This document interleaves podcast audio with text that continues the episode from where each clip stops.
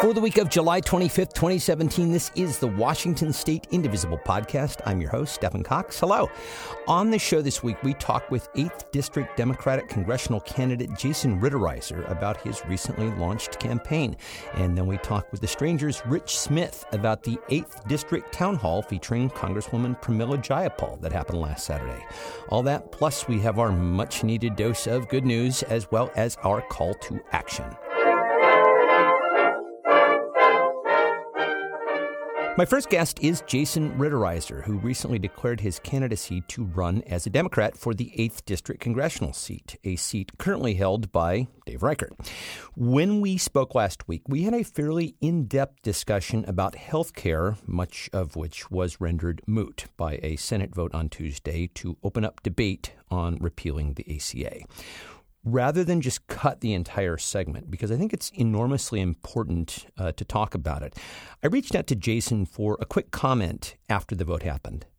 So, when we spoke uh, during your interview last week, we had kicked things off with a discussion about health care and how at that point it looked as if Senate Leader Mitch McConnell's plan to repeal and replace was going to go down in some form or another. And I'd asked you how you thought the Democrats might lead the way on health care.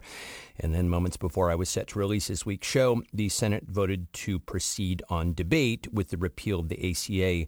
Uh, it's a very dispiriting moment for Democrats, obviously, but I'll, I'll ask you first how you think the Democrats should best respond right now? Yeah, uh, I appreciate the question. Look, it's a tough day uh, in Washington, D.C. It, it's clear that uh, the Senate Republicans have ignored the will of the American people. And the bottom line is it is dangerous to play politics with people's health.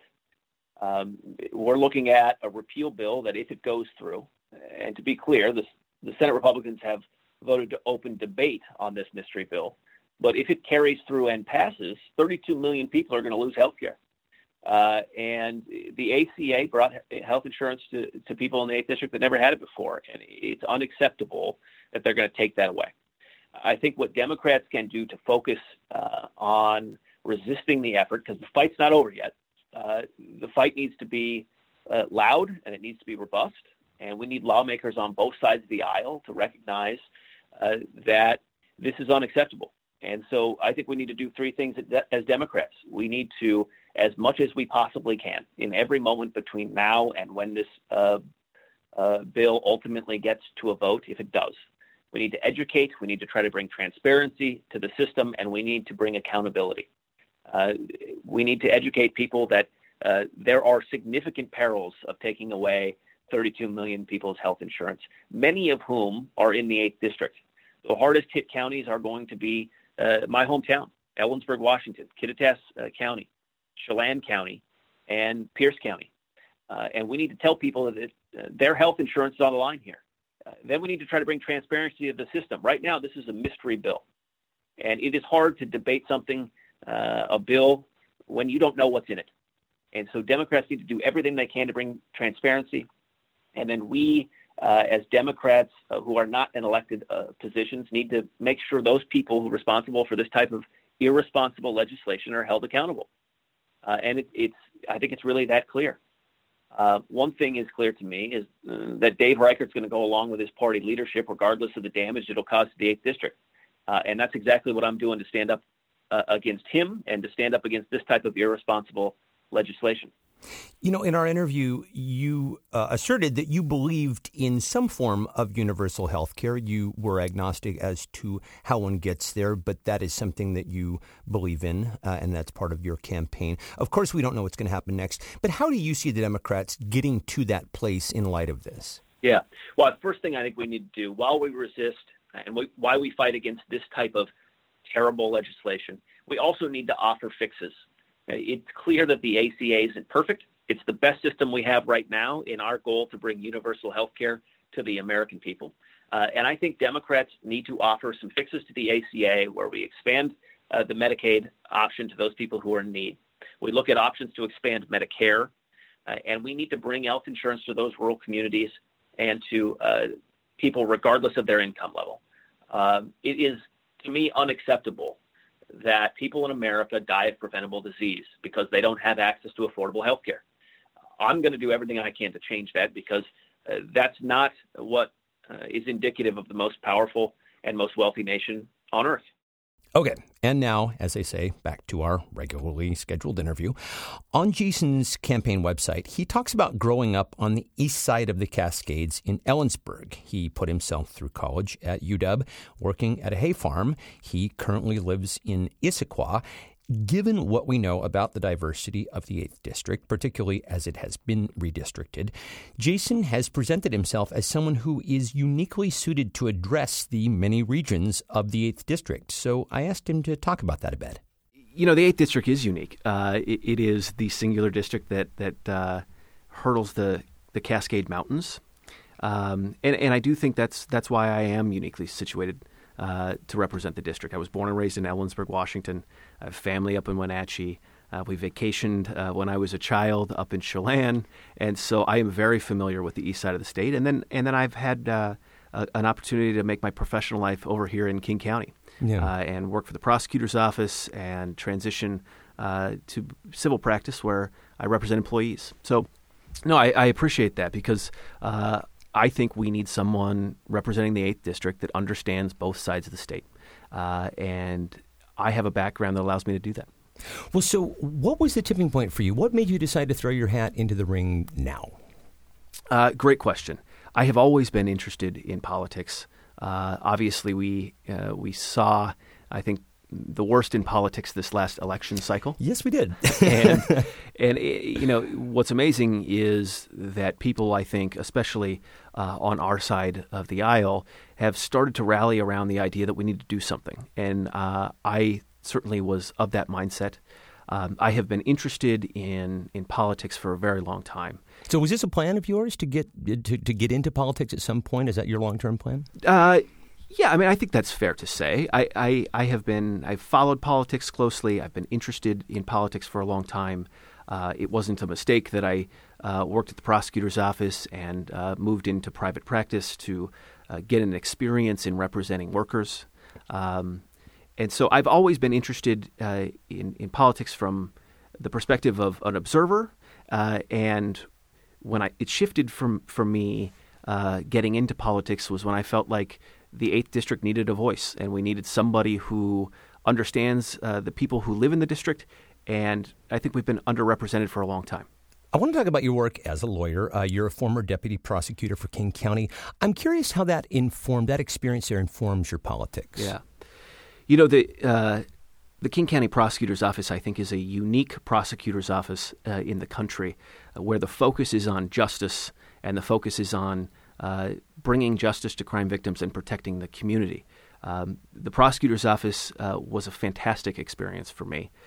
I had an opportunity to go to work with some of the most brilliant people uh, I have ever come across and work hard every day to protect the community, bring justice to crime victims, hold criminals accountable, and feel good about what I was doing. Um, many of my policy positions have been informed by that experience.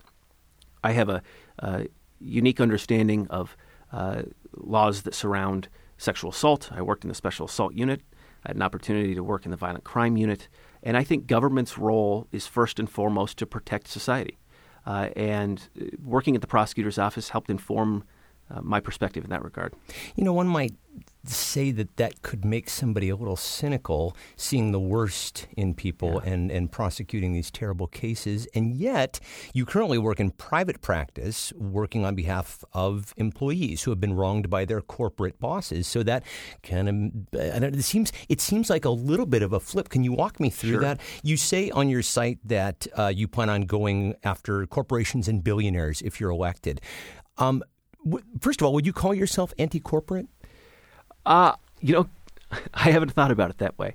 I, I would say I uh, will hold corporations and, and uh, uh, millionaires and billionaires responsible to pay their fair share. I, I don't think that uh, government is doing its job when we uh, incentivize big corporations uh, with significant tax breaks that are at the that in turn hurt working families. So I have made a career uh, in private practice as an employment lawyer in holding those companies accountable uh, to those people that work for those companies.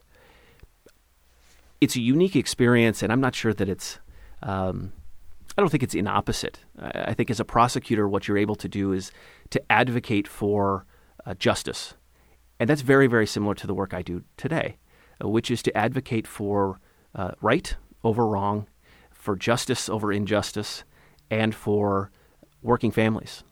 And so those those experiences have, have given me a unique perspective into the struggles that working families uh, see every single day. And I want to bring that same type of fight to Congress. I want to switch over and talk about the environment. Uh, the Trump administration has proven to be one of the most hostile administrations uh, in decades, really, on the environment. This is an issue that is very near and dear to Washingtonians. As you know, even Dave Reichert has uh, occasionally voted for pro environmental issues. I want to talk about some specifics. Uh, where do you stand, for example, on shifting over from fossil fuels to renewables? Um, yeah. One thing about Dave Reichert Reichert has uh, voted in favor on occasion with uh, the environment, but only when his party allows him to. So, with that caveat, um, uh, I think, look, before the Trump administration came in, I think we made significant leaps towards going to uh, renewable energy sources. Uh, obviously, in Ellensburg, that's that's a big push. You see the wind turbines outside Ellensburg. Sure. I am uh, a huge advocate of renewable energy sources uh, any opportunity we have to pursue those, I'm all in. Carbon tax, carbon caps, things like that? Yeah, I mean, I think those are, are worth exploring. Um, I would have to look specifically at the proposal to decide whether or not I'm on board, but um, to the extent it incentivizes renewable energy, that sounds good to me. So I have a couple listener questions. These are people in the district. Excellent. Uh, Joanne M. Kuhns would like you to address immigration policy, and that is a that's a very broad question. So I'll just narrow it down by asking your response to how the Trump administration's policies seem to have created an environment of fear with a lot of immigrant families yeah, here right. in this state. Yeah, that's right. Uh, funny you mentioned that. I uh, I had coffee with Noah Purcell yesterday, who uh, led the uh, Washington State's effort uh, in opposition to the Trump administration travel ban, which I think ties right into uh, the immigration issue. Noah's a an advocate for Washington, he's Solicitor General for the state of Washington, um, and and I, st- I stand firmly with Bob Ferguson and Noah Purcell's efforts um, to combat uh, State Attorney General Bob Ferguson. That's yeah. exactly right to combat uh, the Trump administration's attack on on immigration. But look, we need to have strong borders. There's no question. We don't do that with a wall. We do that with uh, increasing resources for border agents and ensuring that uh, we're stopping the flow of narcotics into the United States and we're stopping illegal immigration. At the same time, we need to incentivize legal immigration uh, and encourage people to come to America to do uh, their best work. So you're talking about the visa program? There. That's exactly right. Uh, there's an H-1B visa program. Obviously, um, that's been crucial to businesses in the state of Washington and recruiting talent. Um, but generally on immigration, uh, look, America is a nation of immigrants. Mm-hmm. The idea that we have fallen from that perspective is troubling to me. Where do you stand on the Dream Act or yeah. issues uh, sort of uh, based around amnesty? Yeah, I um, I don't know why we've gotten away from the idea uh, that we ought to provide an incentive for those people who are here illegally to get in line uh, behind those people who came here legally and pursue citizenship or legal status. The idea that we're going to deport uh, illegal immigrants to the tune of 12 million people or whatever the uh, most recent figures are is a little absurd to me. I am a supporter of the DREAM Act. If you came here through no choice of your own and you were a child uh, in this country, you ought to be able to stay here. Yeah. Chris Petzold, who yes. is the uh, she is the leader of uh, Indivisible Washington's Eighth District, asked what you would do to ensure a woman's right to choose is protected. Everything is my answer to that question. I will do everything. Uh, I had an opportunity to talk to Chris just the other day as well, um, and that's sort of a uh, that's a full stop for me. I mean, I, I, believe entirely in a woman's right to choose. I am a supporter of Planned Parenthood, um, and I, am not sure I could be more clear about that. No, you can't. Right. So we'll leave it there. right. uh, Michael Litz asks Will you pledge to support any Democrat who gets through the primary wholeheartedly and enthusiastically? Yeah, Provided look, it's not you. Yeah, that's right. I think is what's implied. Yeah. Yeah. Yeah, I mean, absolutely. Look, I, I, expect it to be me. I'd like it to be me. I'm campaigning hard uh, against Dave Reichert. Uh, I think I am uniquely situated to, challenge him and to take this district and bring a voice back to the uh, 8th Congressional District. Um, look, if that's unfortunately not me at the end of the day, of course, I will support uh, whomever is able to run in the general. But look, I fully expect that um, we're working hard. We're putting together a professional campaign team, and I expect to be able to convince people that I have the best chance to beat Dave Reichert in the general people in this district are extraordinarily committed to flipping this district from red to blue. And you know that. Thank and goodness. so I, I know that yeah. that's where that, that question comes from. There's a lot of passion out there for this.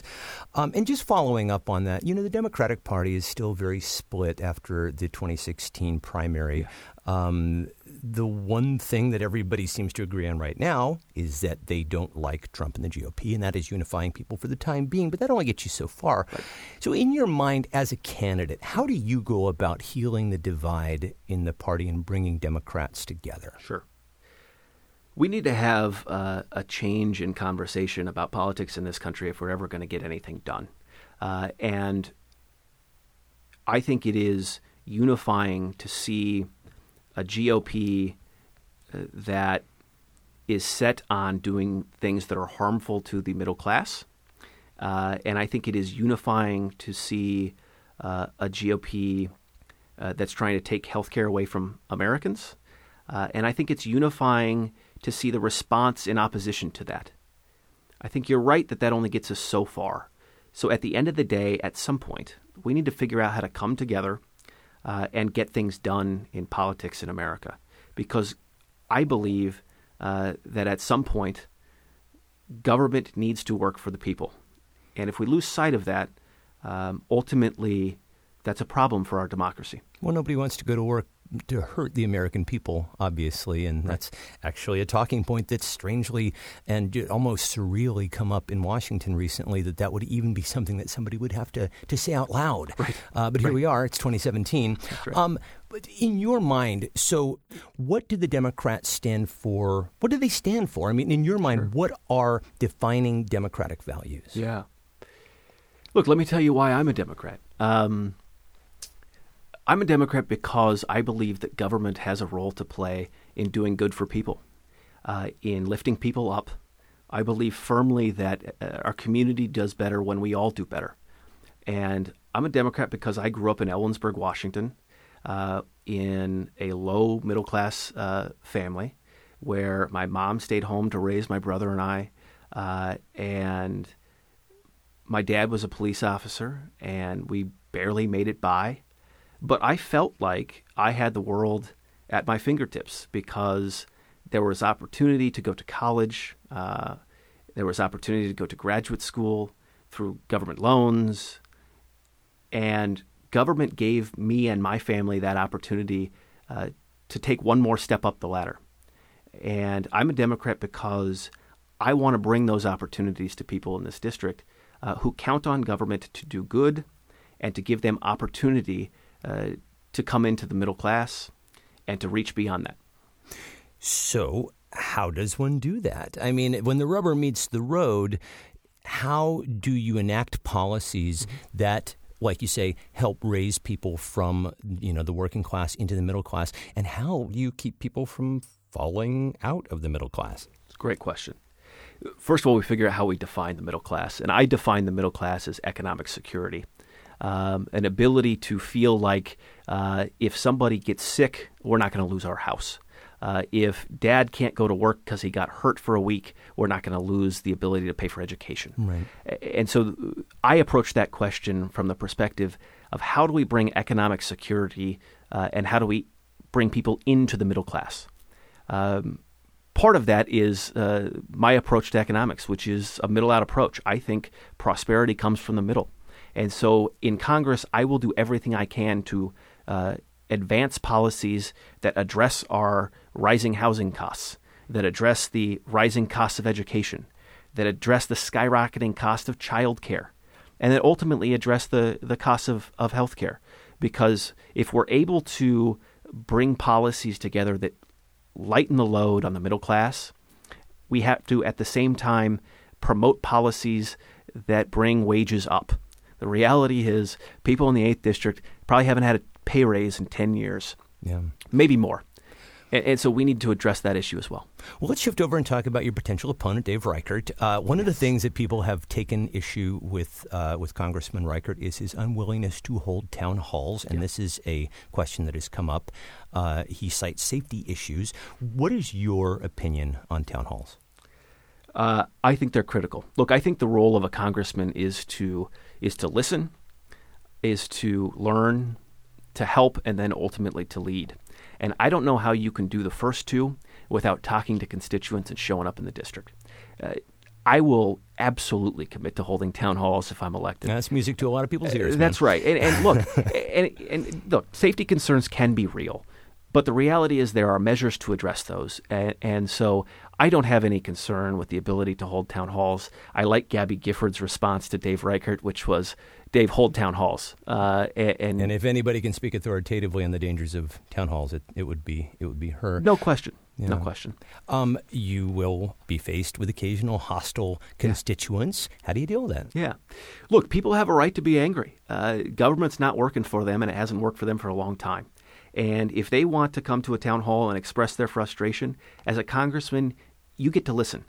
Uh, and it's your obligation as a congressman, I believe, uh, to figure out why they're angry, uh, to listen to them, uh, to try to help them, uh, and ultimately try to craft policy and laws uh, that will make them satisfied in their government. Look, government's not going to solve everybody's problem. There's no question.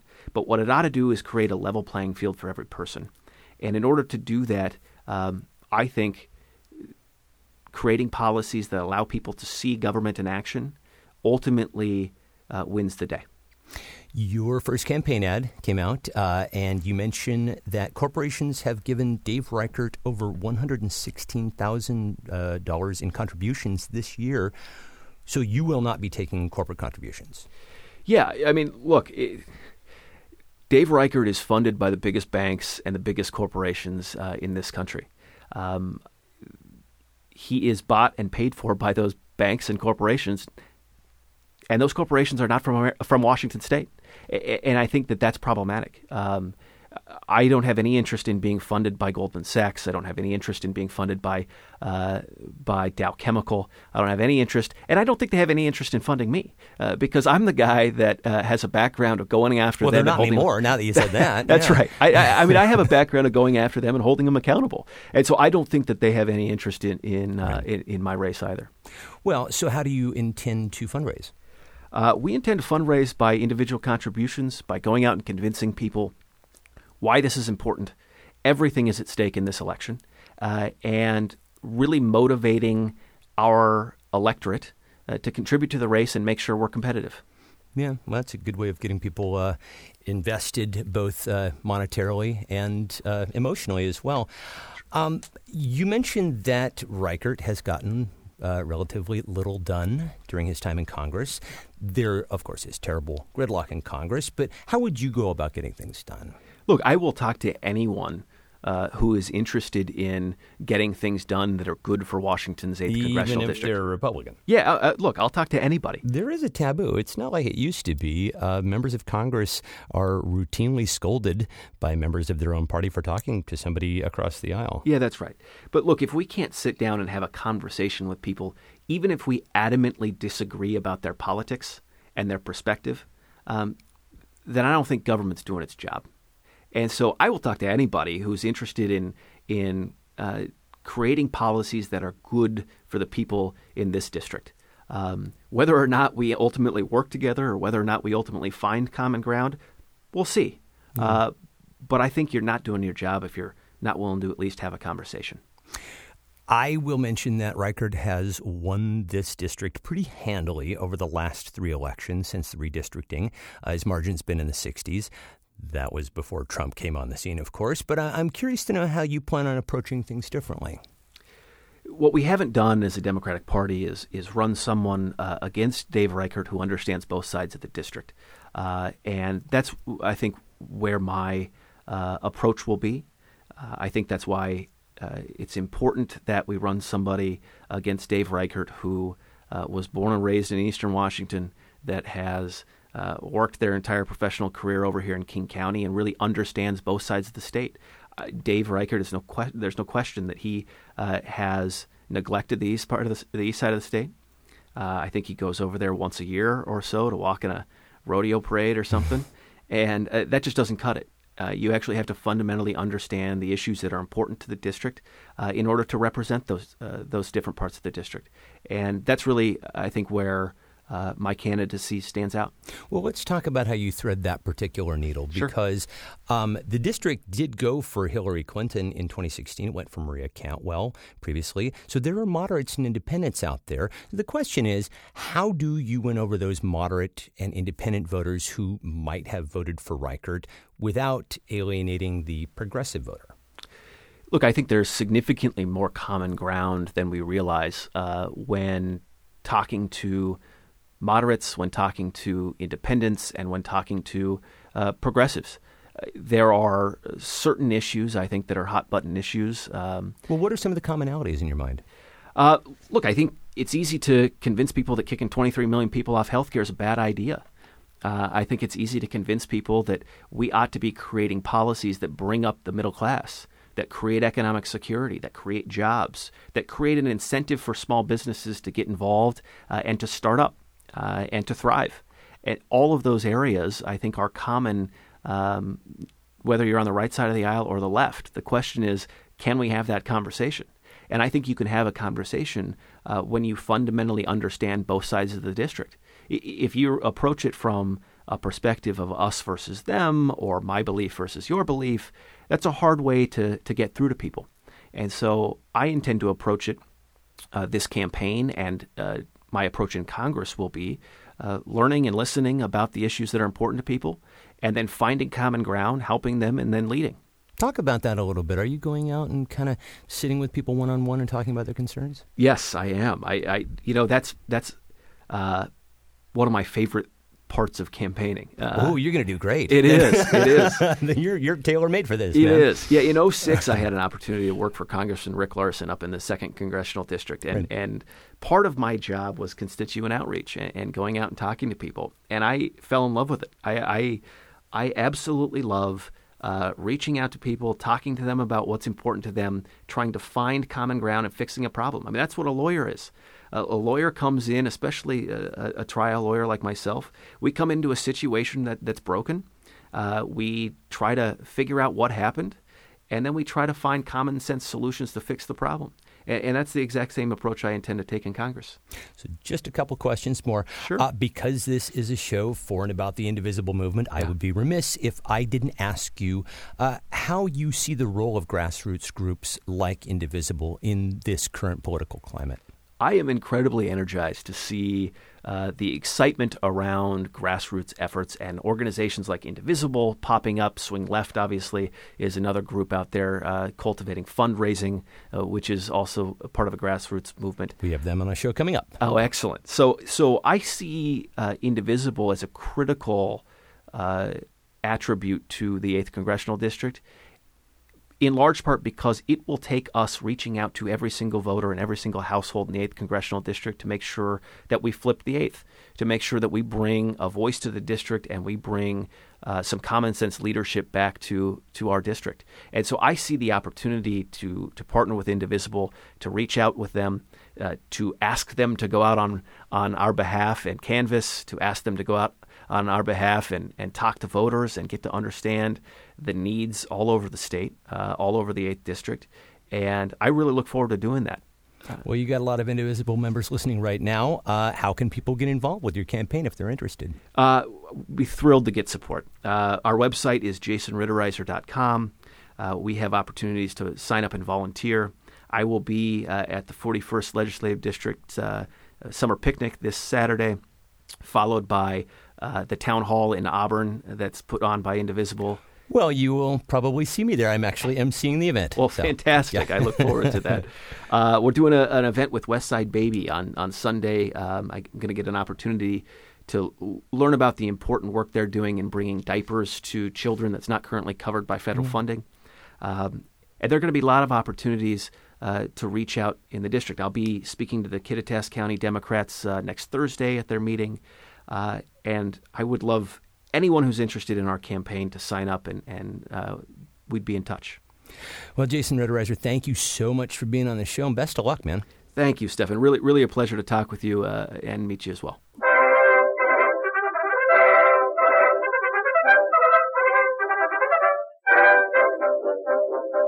Time now for this week's call to action. But first, our dose of good news. And uh, I don't want to sugarcoat anything here. As we just talked about at the beginning of last segment, the Senate vote on proceeding on the repeal of health care is one that will have real impact on lots of people around our state and around the country. And rest assured that we will be following all this closely on the show. But for right now, I would like to see if we can find just a couple of bright spots in this week's news. First, in a surprising show of bipartisanship, the House will vote overwhelmingly for a bill that will put new sanctions on Russia as a punishment for their annexation of Crimea in 2014, as well as for their interference in our election in 2016.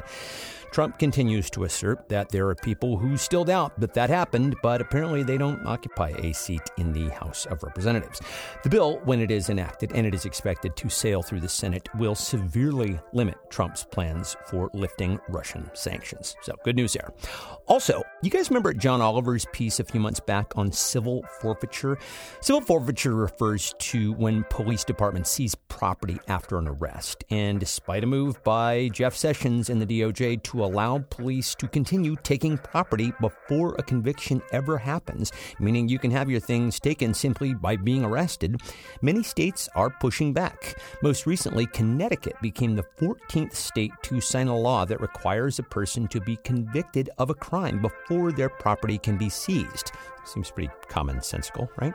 Looking over that list, and uh, yeah, I don't uh, see you on there, Washington State. What say you, Olympia?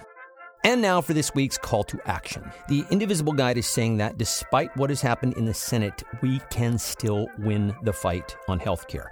From now until Wednesday, there's debate on the bill, whatever that bill is.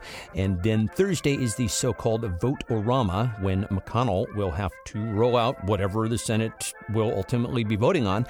And then either Thursday or Friday, the final vote will happen. Now, there are two things that we here in Washington need to ask our two Democratic senators to do. First is to call for a quote point of order against any provision or amendment that breaks the Byrd rule.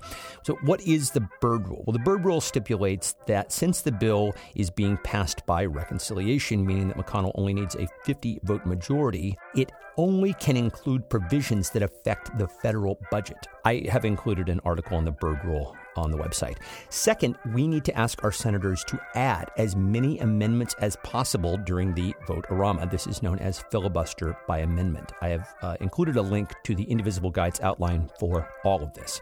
So let's go all in on saving health care. Tens of millions of American lives hang in the balance here, many of whom we know personally. Let's do this. We can do this. And that is this week's call to action.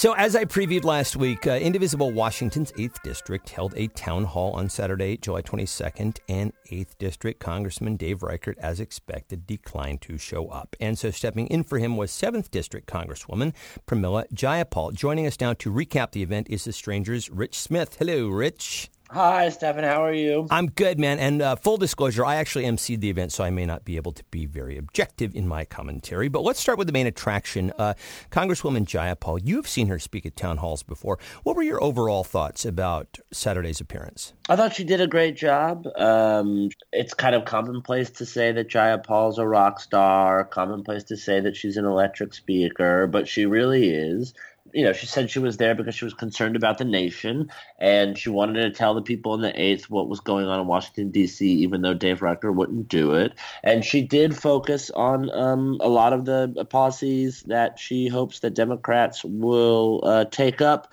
going forward. She talked about college for all. She talked about Medicare for all. She talked about the fight for 15. And that by fight for 15, you mean for the, the $15 minimum wage. Yeah. I'm sorry. Yes, the raising the minimum wage. And so uh, I, I felt like she focused on ways that people could get active, get involved, and um, really begin the kind of quote summer of resistance as um, one of the speakers uh, characterized it. There was a great deal of talk about health care. And um, before the Congresswoman spoke, there was an extremely moving talk from a woman who was on the show last week, Julie Negrin.